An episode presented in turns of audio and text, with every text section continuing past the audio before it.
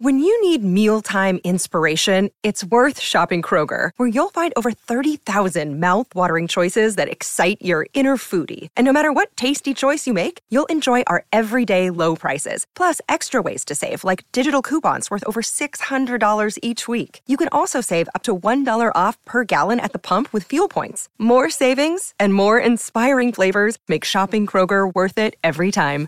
Kroger, fresh for everyone. Fuel restrictions apply. Another day is here, and you're ready for it. What to wear? Check. Breakfast, lunch, and dinner? Check. Planning for what's next and how to save for it? That's where Bank of America can help. For your financial to-dos, Bank of America has experts ready to help get you closer to your goals. Get started at one of our local financial centers or 24-7 in our mobile banking app. Find a location near you at bankofamerica.com slash talk to us. What would you like the power to do? Mobile banking requires downloading the app and is only available for select devices. Message and data rates may apply. Bank of America and a member FDIC. You are listening to the Next Best Picture podcast. And first up, we have my interview with the star and producer for Poor Things, Academy Award winner Emma Stone, along with Academy Award nominated director Yorgos Lanthimos, followed by Ema Sasic's interview with Academy Award nominated screenwriter Tony McNamara, and concluding with my interview with one of the film's stars, Academy Award nominee Willem Dafoe. I am Bella Baxter. I'm a flawed, experimenting person. I seek outings and adventures. Bella's so much to discover. You're the most beautiful woman I've ever seen. I am finding being alive fascinating. Bella. Why I keep it in my mouth if it is revolting? Uh, Yorgos, Emma, first of all, what a pleasure. One of the best films of 2023, and your hot streak of working on The Favorite and now Poor Things is just continuing. Uh, rapturous applause from everyone, including myself. The Golden Lion win at Venice. How are you two feeling so far about the overall reception before its official theatrical release? Great. um, can you tell me how your working relationship has evolved since first working together on The Favorite and into Poor Things?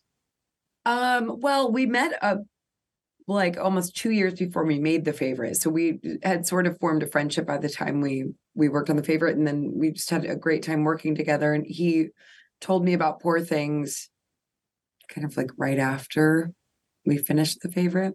And it was many years before we actually made it. So, how do you think our relationship has evolved? It has say? become um, more trusting.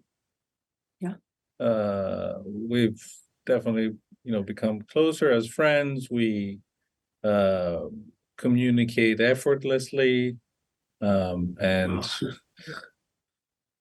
even if it is to fight about things, which is very important and It is. very useful. Yeah. Uh, to know that you can, you know, say whatever it is that you want to say to the other person, and it's going to be fine in the end. And so, yeah, I, think you know, like any relationship, we just get to know each other more and more, and we love working together, and we just want to keep doing it.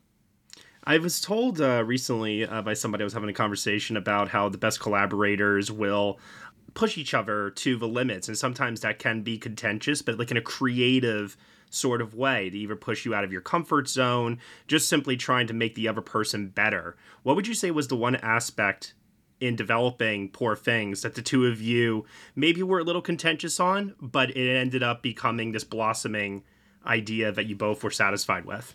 I don't think we become contentious in our Yeah. relationship. I- no, it's Mhm. very temporary. If we have a disagreement about something, we usually get through it pretty quickly. I think. That's good. Yeah. So yeah, it was just about tackling, you know, the material, which was more challenging, you know, for both of us in many different ways. Um, but I don't think we had to like push each other or more more like, you know, help each other and inspire each other. Sure, absolutely. And Emma, I think you're doing some of the most incredible work I've seen you do, and you've had many prior to this. I, I love the character of Bella Baxter so much. I think she is going to be honestly like an icon in many years' time in cinema like history for a lot of people.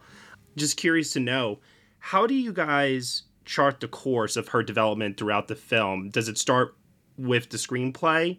Does it find itself in the editing room? What is the back and forth conversation like between the two of you on set? Because it is such a gradual and organic development for that character arc. I mean, I think because it's based on a on a book, you know, and then Tony adapted that, and he, and he and Yorgos worked on the on the screenplay for many years. Um, so I think the the birth of all of that does come from the script, and then we had about a month. I mean, we had many years of of talking about things, but we had about a month of rehearsals with the other actors and Yorgos and I would work on sort of her physicality and different stages of her development so that we could refer to that if we were shooting out of sequence. Um, but a lot of that is discovered on the day too when you're when you're shooting and when you're actually in the environment, you know, and not just in like a rehearsal room. Mm-hmm. I think production design had a huge amount to do with it because it was such a specific world that was built from kind of Bella's perspective and costumes, obviously, hair and makeup that really long hair and for Willem, you know, his prosthetics and so many elements I think came together to to sort of inform all of that. And then in the end, it, it is editing too, because then you're yeah. shaping all of these things and that. So all of the above, I guess. Yeah. No, absolutely. Yeah. Yeah. So the environment, the design of the world, working with these amazing actors as well. Uh, opposite you, Emma, I think you have scenes pretty much with every single person uh, involved in the cast of this film. Um, Yorgos, I've been told by a lot of people that the vibe on set was extremely freeing. Uh, people were able to, especially during the rehearsal period, really iron out their characters. Can you talk to me a little bit about giving the actors that space to create and how that led to these really just ingenious performances from everybody. Well, yes, I think it's important to, uh, well, first of all, choose well, like choose the right people for the job. Uh, and then um, really the, the best thing you can do is provide that kind of uh, safety and an environment that allows uh, for experimentation and for people to feel like they have nothing to lose and they're going to be supported by their fellow you know actors or crew or whoever. So i think the and and the and the the rehearsal process really helps with that because uh, we don't really rehearse the scenes as they're going to be performed. We just you know build this company this group of actors that are just like playing games and getting to know each other and getting to feel comfortable with each other and don't not feel embarrassed if they mess up or if they do something stupid or ridiculous or and you know we all have fun and you know laugh a lot about it and it it, it kind of carries through when we're actually filming uh and that you know that's i think the most important part. And then you know the actors you know do their their job and you know there's very little that i can do to help them. And whatever that is i try to provide it during filming and then during editing as you say shaping those performances. But it's mainly by have them having them having given me you know all these you know very nuanced um you know versions and takes in their performance that enable me to do that emma what was the one day on set where you had a pinch me, oh my God, I cannot believe this is my job and I'm doing this moment? Or he knows that my um, I I have a um a fear of examples. A fear of examples. Uh. An example of it too. So, um oh God, all, all the all the time on this one. Bad. It's true. Oh boy. I particularly uh, have to single out the scene where Bella dances on the dance floor with Duncan. That one. Yeah. Take it. That that was just such a joy to watch. It was probably the day of the dance.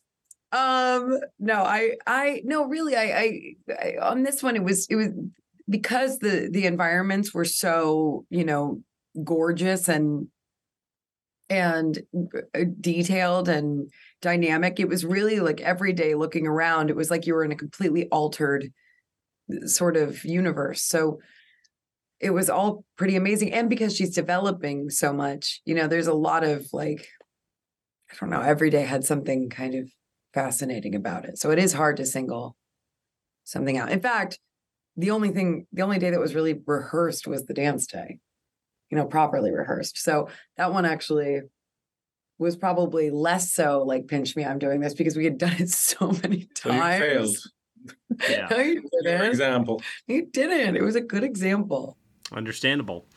There's been all this discourse lately about sex in movies and how this is like something that should be, for some reason, purified and we should not be doing this in movies anymore. I feel like your film just flies in the face of that and is almost like a rebuttal saying, nope, screw that. This has a place in cinema.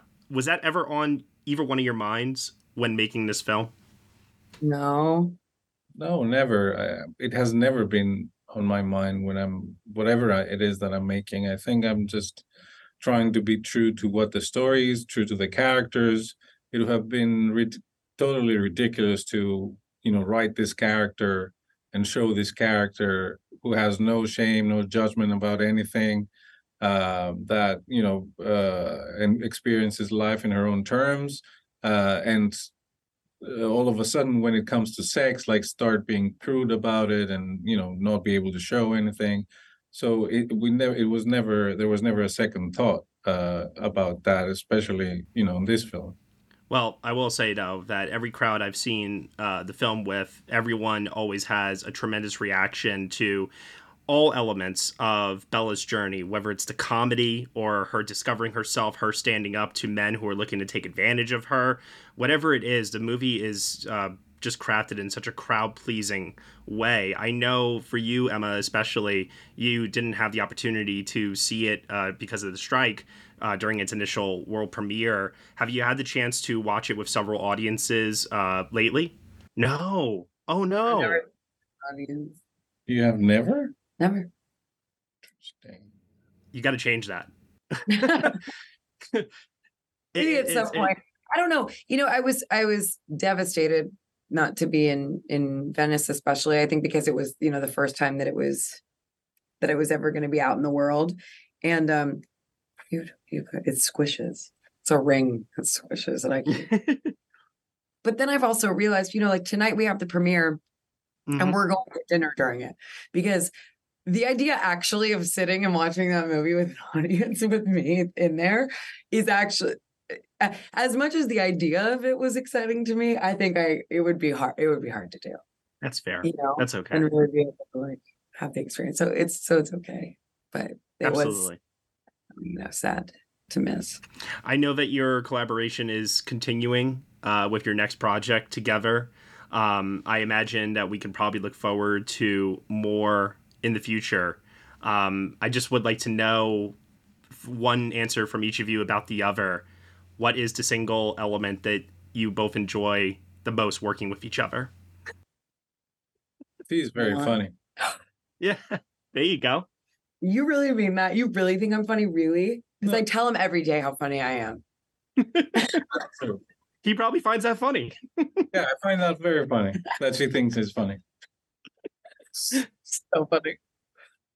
He also is actually funny, but he's um I mean it would be impossible to answer a single thing, but I I would Mhm. say overall the the best thing about working with him or why why I love working with him over and over again is just because of Yorgos over and over again. How's that? better Okay. Um is you're sitting next to me. This is like on camera. Um no it's not. Wait, this isn't on video? No, it is on video. See? then we have to do the whole thing again um i guess you know the best parts about it to me working together are just that level of, of trust and and of um in and faith that he is you know that he will find you know the version of of every aspect of the film um that best serves it and is original and and uh that he knows what he's doing. It's an amazing you know very freeing thing for an actor with a director to feel that way. Absolutely. yeah Well, your performance is certainly original. The world you both created uh, is certainly original, and I adore this film top to bottom. Every department head, everything that went into the making of this movie is just a joy, truly. So, to both of you, thank you so much for Poor Things, and I cannot wait uh, for what you guys have cooking with uh, Kind of Kindness. Uh, hopefully next year, we'll see. As Kinds of we say goodbye. Kind. Oh, this is Who made this mistake? Said kinds of kindness. Oh, okay. You it, that's spread right. the word. Spread the word. Spread the word. We're gonna do what we can over here. Absolutely. Maybe it wasn't his fault. Maybe the It got journalist that he's supposed misprinted. to Yeah, yeah. misprinted. That's true. That's true. Kinds of Well, kindness. Kinds of kindness. Well, we look forward to seeing more from both of you uh, in the near future, and thank you all so much for the time once again and for the film. Thank, you so much. Thank you. Have a good day. You too. I must go punch that baby. We must experience everything, not just the good. But degradation, Shall we sing? horror, Hey Emma, I'm good. Nice to meet you. Very nice to meet you too. I'm so excited to chat with you about this fun, crazy, wild world. I think that that's putting it in the easiest terms. That's true. That's true. I know it's Um, pretty wild. I know I I I just saw it the other day and I was just so floored by some of the things that these characters get to say, certainly the things that they get to do. I've heard Emma Stone describe this as truly her favorite character that she's ever ever been able to play. How is it for you being able to live in through Bella Baxter's eyes? Yeah, I mean it's it's kind of amazing. I know Emma's still like she's like I miss her. Um, and I think yeah, she was just such a great character to write in a way because because we could like in the book her story is not told it's told by other people so when we came to Mm. adapt the film we were like you know Yorgos is like let's put her at the center of the film and we'll find a way we'll kind of invent the story of what happened to her which was fun because we could be true to the spirit and the premise of the book but we could also like go our own way and she was just a great character because she was just the discoverer just like just going to discover the world and have a completely intuitive reaction to it all and be kind of uh, society couldn't get its hooks in her and she just seemed this cool shame didn't have a didn't be part of her. It was just kind of a like wow what a great satire to write about us but also what a great story to tell about this woman. So yeah so yeah and then emma doing it was like beyond. I mean she's incredible it's just like wow I know I um appreciate her as a woman, as a woman myself. Yeah. It's fun to see and kind of get to revisit in a way myself learning a little bit about the world and as you meet different people as she travels and really as you yourself get to go out um, you see other people trying to dim her lights a little bit i guess all of this does speak about society. Um, do you maybe hold some of these cynical views of society yourself or are you maybe more of an optimist? I'm I, like as a person i'm actually an optimist. Maybe yorgos is a bit more cynical than me. But um no but i think i'm like a satirist on some level. So Yeah. i am i was very like I, I there is something in me sometimes that's like what the why do people what's with the control people?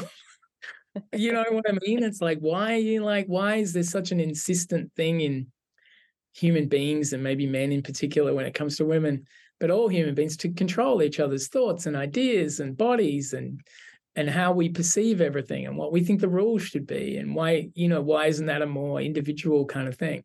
So i think i do have that. I have a very what's just can we leave each other the fuck alone to live our lives? Is that a is that a thing? Is so that so yeah, hard to do? is that so hard to do? But it is so hard to do for us because there is something in in human beings that feels like they need to control each other you know? So mm-hmm. that is just something fundamental. And so the two sides of that were kind of an interesting dynamic in the movie.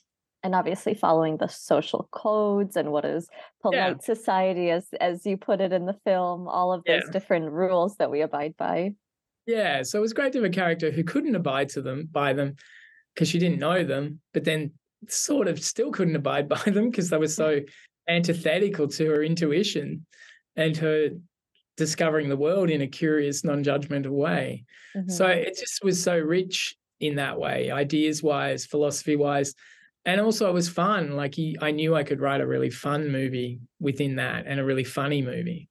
I, I do have to admit that I haven't had a chance to read the uh, the original novel that this is based off of, but um, you know, as you mentioned, her story is told a lot through other characters' eyes. I'm also curious about some of these uh, very interesting uh, characters, but also, I mean, half duck, half pig. All these experiments are th- those some you know ex- extra details in there did that come from you and yorgos getting to uh, be masterminds uh, in this mad science lab yourself? Or did a lot of that come from the novel itself? I think bits came from the novel but a lot of it was us creating the world of the indicate it's sort of like how do we create a world? And i think you're always start when you start a movie is you're putting the audience in a world so you have to tell them it's a fantasy world. Mm-hmm. and that it's you know it was very um, important to us that we were telling quite a lot quite quickly. It's a period world but it's also a fantasy world because there's pigs sewn together with chickens and then there's you know so it was a, even the design had that. So we were always going how do you tell the audience it's not a real world? It's a slightly pushed world but also then how do we have the dialogue and the characters emotionally grounded and layered in a way that people could kind of feel it. Um, so yeah, I guess that's like just the trick, the kind of like work you do to make it work. Who would you say, or what would you say was your favorite thing to write in this story? Because we get her at different points in time, different cities with all these different people. Yeah. I think I really loved writing the I mean the love affair with Duncan is oh, obviously oh, yes. it's just so fun and funny and it was a great I, you know, the idea of taking this cat and pulling him apart and and knowing that and even though he wasn't and I really wanted him not to be a malicious cat or a sociopath or like just a guy that didn't have a clue how to deal with anything. And and that was part of the satire was like you know people like have the right say their instinct is to love someone but then they're they manifest that through control and they manifest that through why can't you behave the way I want you to and it's still it is a kind of love but they they don't know how to do it if they're not controlling it and they don't know. So i wanted that to be and also he didn't understand someone who wasn't just part of society and wasn't playing by the rules. And and that's really what tore him apart because he completely flipped his world flipped his view of himself. So he became something he hated. You know it was it was just such a rich thing and then you get mark doing it and you're like we're off to the races. Mark Ruffalo's tearing it up. he got such big laughs from everybody in my audience. I mean, yeah. he he so he's fun. he's charming, but he's also so vile, and it's a perfect balance between him. Yeah, he really yeah he pitched that so perfectly, so perfectly. With Bella Baxter, um, especially in the beginning of the film, as we really see her in this infant-like state, which makes sense knowing where she has come from. I was so impressed with Emma's behaviorisms and just the mannerisms that she displays. I guess in your mind, uh, did you write all of those different things, like truly walking so lopsided or throwing all this food around? Oh, uh, yeah. I mean, I guess I wrote the throwing food and the kind of like pissing herself and um, stuff like that and going in circles, a little bit of that. But then her physicality, her and Yorgos worked on a lot in mm. terms mm. of I think at the start they were watching toddlers and babies. Mm-hmm. But then they real, you know, then the, Em was like, "Well, she's actually an adult. Her bones aren't forming, so she can't move like that. I have to find a way to move that's different." So yeah, a little bit of the script and a lot of Yorgos and Emma working together on her physicality and how she mm-hmm. would move and how that would evolve. In the same way that language evolves, her physicality evolves all the time mm-hmm. that was kind of they had to match up and all that kind of stuff and i think it's also very interesting you know so much of this film is focused on her sexual exploration which you know in a number of other films and a number of societies cultures uh, especially when it comes to a woman she is told to suppress her sexuality to not really enjoy the act of having sex with whoever her partner is um, and that is the total opposite with this film. You really just wanted to let this girl go wild and explore every pleasure and maybe not so pleasurable part about it. Um, yeah. Why, you know, why focus on that route so much and versus, you know, letting her go through even more human experiences per se? I think it was a mix of like because the love affair was part of it, and the kind of like, I think it was a it was well a bunch of things, and everyone is Emma was talking about last night. Everyone is focused on the sex, but she has constant discovery, and of course she discovers her sexuality by herself, and then she discovers love, and she discover and she doesn't have shame. She is a discoverer. Mhm. I, and unjudgmental about. it. She's just like, what is the next curiosity I have? And the sex thing, you know, A, we're telling come on some level, it's a coming of age story. Yeah. So it's like, well, we can't not show her contending with her sexuality. And we can't, in the same way, we're like, she discovers food, Portuguese tarts, and is drinking. and she's like, more. And her answer to everything is more, more sex, more Portuguese tarts, more drinking. Until there's a point where she's like, "But you're more, Duncan. And then it's a point, it's like, oh, all those things have a cost of more. And so, but she's discovering all these tastes and, and then she's discovering books and then she's discovering. So there was a constant evolution in what she discovered.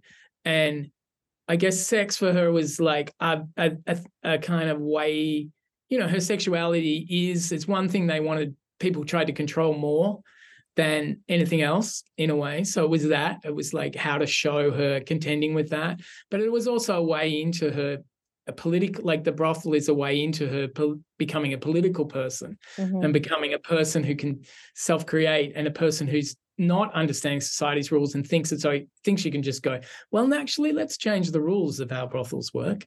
Mhm. um and so i think it was it was everything. I think her evolution was got to be you know was always going to be sexual political emotional intellectual and also like existential in a like i am creating myself. You know it was like did he create her? And in the end he's like i didn't. You've created yourself through this journey you know so that was sort of how we looked at it I think we need Bella Baxter in political political office. I mean, she seems the most free and most open to everything. well it's it's true right i mean it's just sort of like uh it is that thing of you know we are in a very controlling society and you know Mhm. we built Yorgos what did he call it yesterday the monstrosity of the society we've built or something it's like I'm Ken Harbaugh, host of Burn the Boats from Evergreen Podcasts. I interview political leaders and influencers, folks like award winning journalist Soledad O'Brien and conservative columnist Bill Kristol, about the choices they confront when failure is not an option. I won't agree with everyone I talk to, but I respect anyone who believes in something enough to risk everything for it. Because history belongs to those willing to burn the boats. Episodes are out every other week wherever you get your podcasts.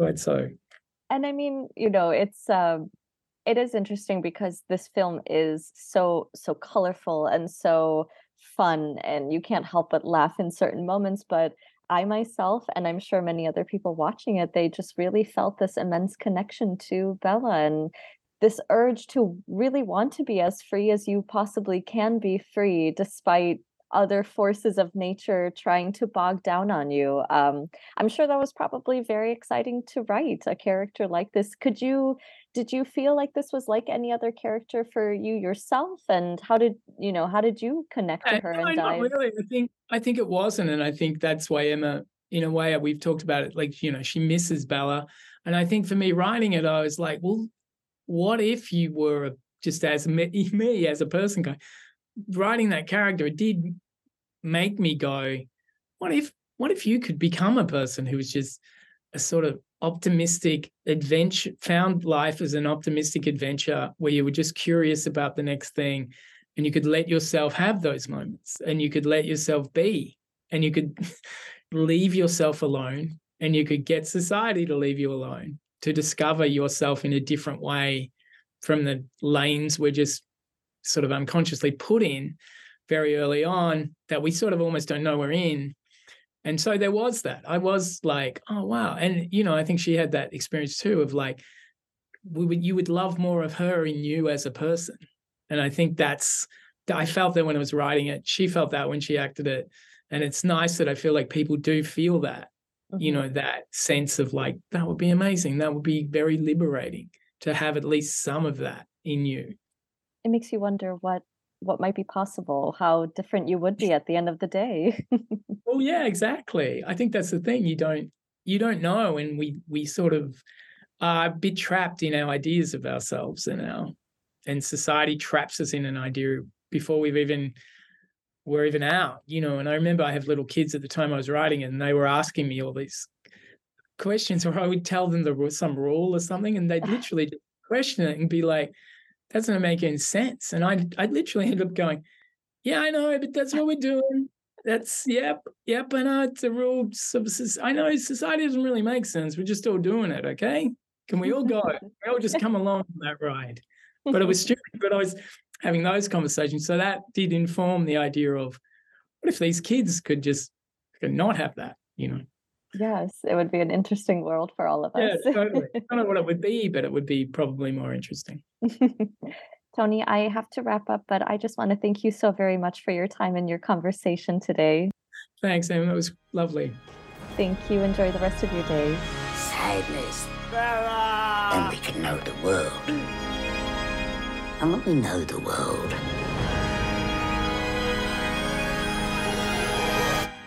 world is ours. No more.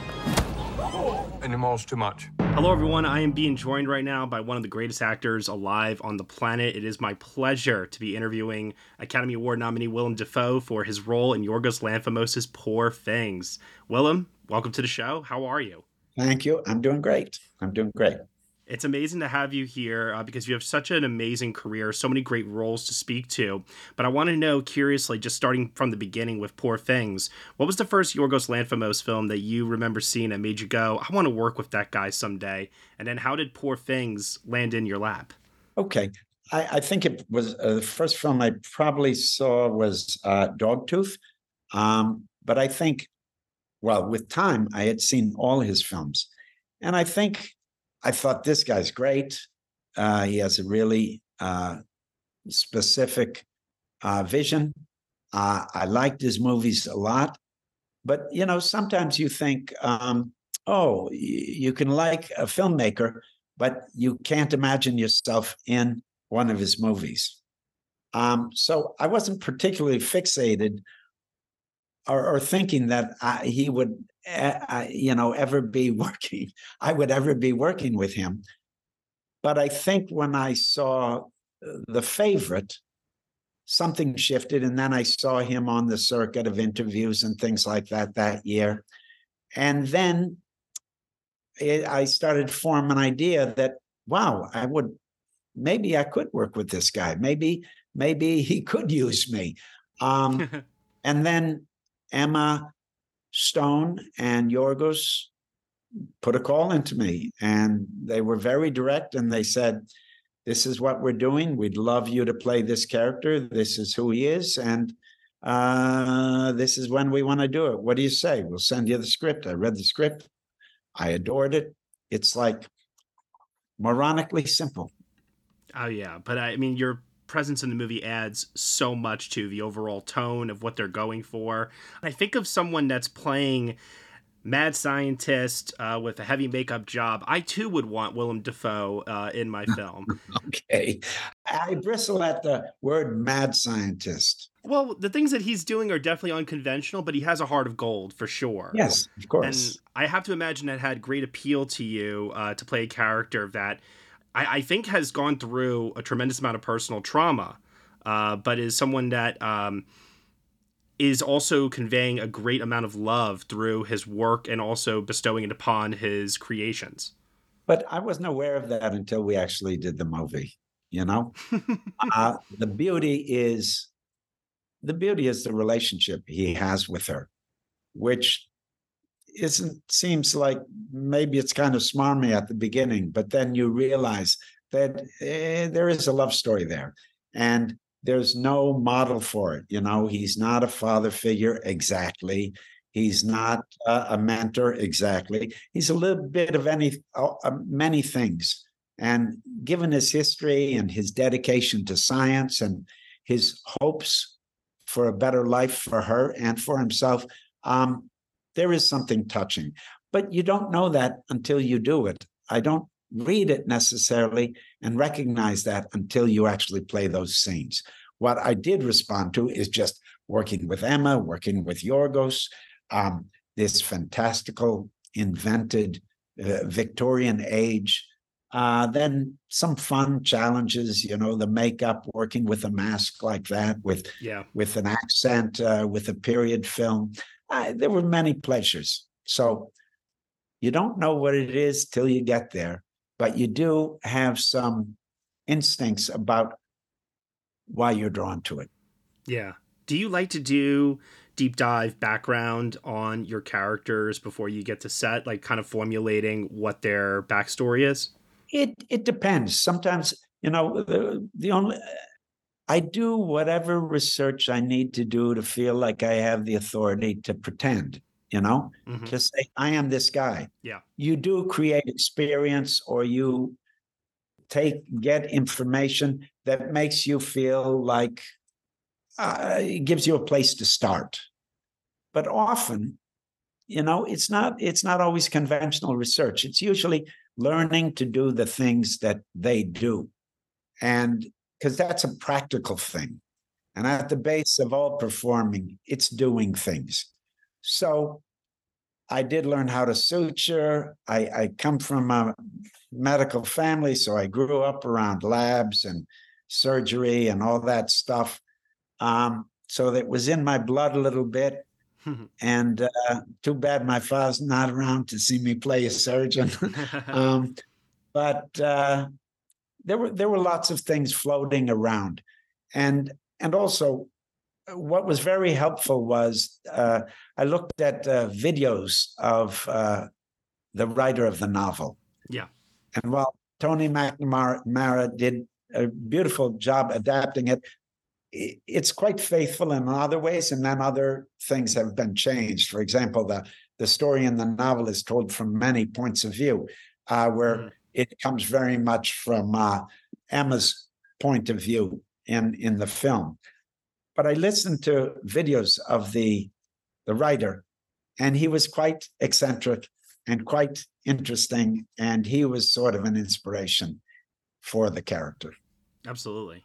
Yeah, I was going to ask you about that in terms of like inspiration from the novel versus also McNamara's uh, screenplay.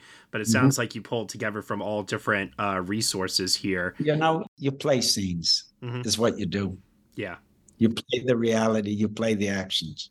When you are discussing his character with Yorgos, mm-hmm. what what direction does he uh, give you for where you want to take this, or does he leave it all up to you?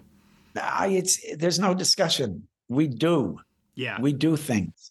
We we play around. He's he's a very um, cultured guy. He knows many things about many different disciplines.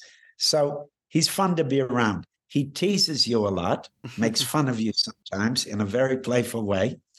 If you go to any bag of tricks, he busts you immediately. I, I don't think I'm particularly prone to that, but I think everyone is to some degree he makes the world like all good directors.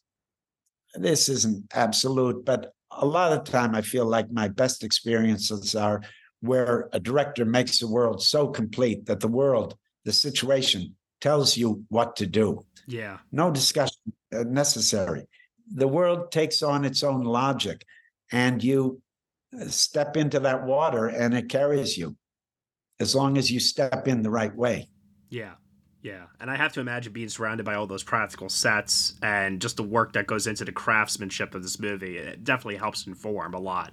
There's a lot of stuff that's sweetened in post, mm-hmm. but my part in particular, that house, was just uh, beautifully made. Uh, it had such incredible detail. When I wasn't actually shooting, I'd usually hang out on set and I go and I just look at all the props and take some of the books out of the bookcase and they weren't just like fillers. They weren't just like something for a visual thing. You'd open them up and there were there were surgical diagrams specific to our story. I mean, the detail was off the hook. It was really incredible. So when you're immersed in that, mm-hmm. you you have a lot of support and and the world is defined and it becomes just uh immersion. Yeah. And not a lot of discussion, but just a good, playful spirit. what is this device that he has hooked up to himself when he is eating? Uh, it, I imagine it has to do with something to do with like gastral. Yeah, yeah. I, am not sure exactly. he, well, he explains it quite briefly, but his his father has experimented on, on him and basically removed. I don't. I can't remember. We shot two years ago, but has removed something that he wanted to see if it was necessary for digestion, and it turns out it is. Yeah. so he needed help to uh, digest his food, so he's hooked up to this uh, machine, and of course has these um, very phantasmagorical belches. I love it. If you haven't seen the movie, it sounds freaky, but if you're in the movie, it seems quite normal. Oh, and, and it gets a great reaction. I, I particularly love that moment. Now, I'm also thinking too about the makeup work that was done. Uh, we talked with the team who did it, uh, but what you I want to hear from you, though, especially how it compares to uh, what you went through on Shadow of the Vampire as well. Like, can you tell me just a little bit about that process? Sure. I mean, you know, I, I, I, tell myself that I should shut up about the makeup process because it's the last thing you want people to think about when they're watching the movie. Sure. And also, it always sounds when you talk about long hours in the chair, it always sounds like you're complaining or you're looking for. I, I, like to look at it as a hallmark of good work. Ah, okay. You know, time and effort was put into it. Yeah, and actually, that time and effort helps you because you sit in, the, in that mirror and you can't sleep because uh, what they're doing is intricate enough that you have to stay awake. And you see yourself disappear and this character at least superficially come to life. And that yeah. is a beautiful day to start out your day of uh, trying to inhabit the character. It's a long process. They have pieces. They glue them together. Then they blend them and paint them uh, not only did I have facial makeup, I had a kind of prosthetic on my body to misshapen yeah. my abdomen because I have this um, problem, and also my hands, my uh, thumbs are uh, uh, disfigured as well from experimentation because yeah. my dear old father in the story experimented on me. I was his guinea pig. Yeah. How does something like that a, a backstory reveal like that inform then what he's ultimately trying to achieve with Bella because I have to imagine there's got to be some layered character work there in terms of what the character ultimately desires from attempting this with Bella. Well, you know, I think he's dedicated to science. He he's mm-hmm. distrustful of emotion. Of course, he he says, you know, he he says he made a mistake with Bella. He became too emotionally involved. He he distrusts emotion. He believes in discovery and science and uh, changing the way things are. So he's dedicated to that. And of course, the touching thing about that is perhaps that's a way to be able to stomach his very difficult relationship with his father and the damage that's been done mm-hmm. to him in this life you know he's been robbed of a lot of pleasure and uh, and a lot of uh, good living in the service of his father's quest for uh, discovery. Yeah. So rather than lament that, he in fact embraces it, which is quite kinky, but is somehow in the spirit of this um, invented Victorian age. Yeah, definitely. R- Ramy uh, Youssef is an actor who I, I, you know, is very young still in his career. You have quite a few scenes opposite him. Uh, yes. Uh, was there any uh, parting words of advice that you offered to him, and what what was he like to work with on this uh, film? Uh, no advice for him. He he's very skilled. All you have to do is watch his stand up and see how skilled he is. Oh yeah, he's hilarious. He's a very sweet, kind guy, sensitive, and he was he was very uh, well cast in this. I think he's he does a, a beautiful job. I, had a lot of scenes with him, and we both went to um, a woman that worked in the coroner's office, and she taught us how to stitch and cut and operate. Wow. Which was kind of our bonding experience. I mean, I have to imagine something as intricate as that must be really I mean, not so much difficult to learn because they're giving you like kind of a crash course 101, I imagine, version of it. They are, they are, and we're and we're cutting on pieces of meat and things like that. Um, mm-hmm. And you know, you don't see it so much in the movie, but it helps with your imagination. And also in the movie, there is some of that. So when you get there, you better have some authority, you better have some skill, you better have some confidence in being able to do it. Mm-hmm. So it was uh, it was good preparation. As someone who has had uh, some of the most, uh, I, dare I say, iconic uh, death scenes in cinema history, from Platoon to uh, Oh, from Spider Man. Uh, where does your spoiler alert death scene in Poor Things uh, rank for you? And can you just tell me a little bit about that character kind of coming full circle by the end? Ah, where that that's a spoiler, but uh, I, have got a friend that always says to me when he says, "Hey, your mo- new movie, do you die in this one?" and when I say yes, he goes, "Oh, damn, you, you got to live with one of these." Look, I, I don't know what to say about this. Uh, I love doing this movie, and I I really adore Emma. She's a great scene partner, and it was really fun to see yeah. make this performance. And I liked all the actors. We really had a wonderful time. That's not always the case. I mean, you you you know, you like some, you like others less. I liked everybody on this. So, whenever you have a death scene, mm-hmm. and it's quite a tranquil one, and it comes on the heels of of an illness, you know, that's a very loaded thing. So, it's done quite simply, but um, when I see it, I'm touched. So, I think we were able to capture something and maybe that was um, maybe that was just a little imagination and my my you know love for these other people you know yeah i think that comes across because i was very emotionally struck by how meaningful and, and profound that scene f- felt it's very simple but w- one thing that i like about the character and you don't know this until you see the movie really you aren't conscious of this when you're doing it but so much of the movie is fun and kind of comic and and and surreal that the relationship between the Bella character and my uh, character Godwin Baxter is is touching.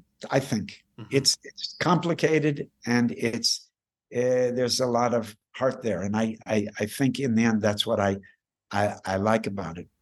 Now, you had, like you said, such a great time working on this project with so many of these people. Uh, we're going to get to see you do it again uh, next year with And as well. Um, so that's, I, I, imagine uh, that must be very exciting that you're having back to back years of good connections with great people. You're absolutely right. And uh, yeah, and nobody has been talking about that, so I won't talk about it either.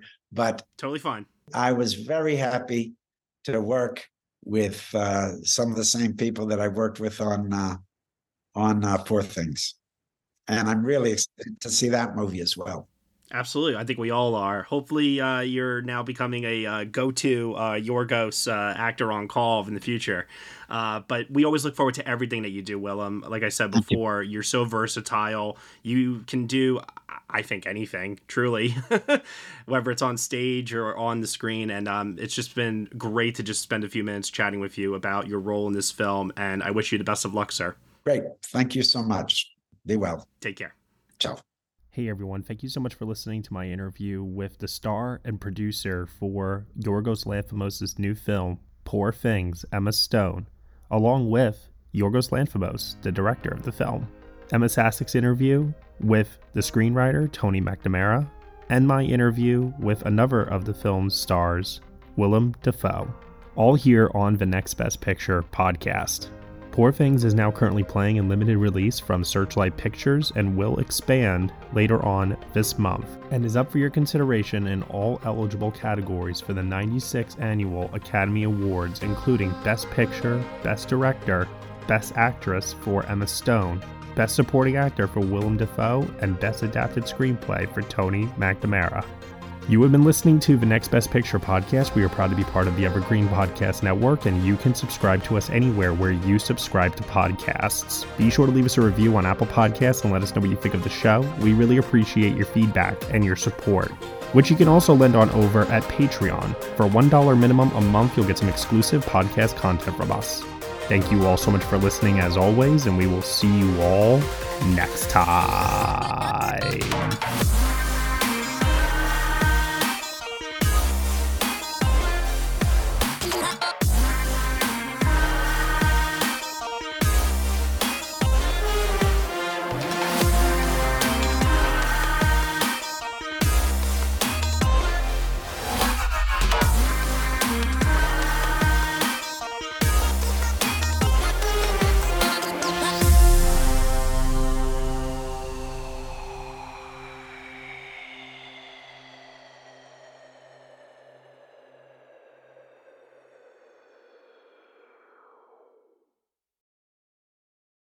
Is Ryan here, and I have a question for you. What do you do when you win? Like, are you a fist pumper?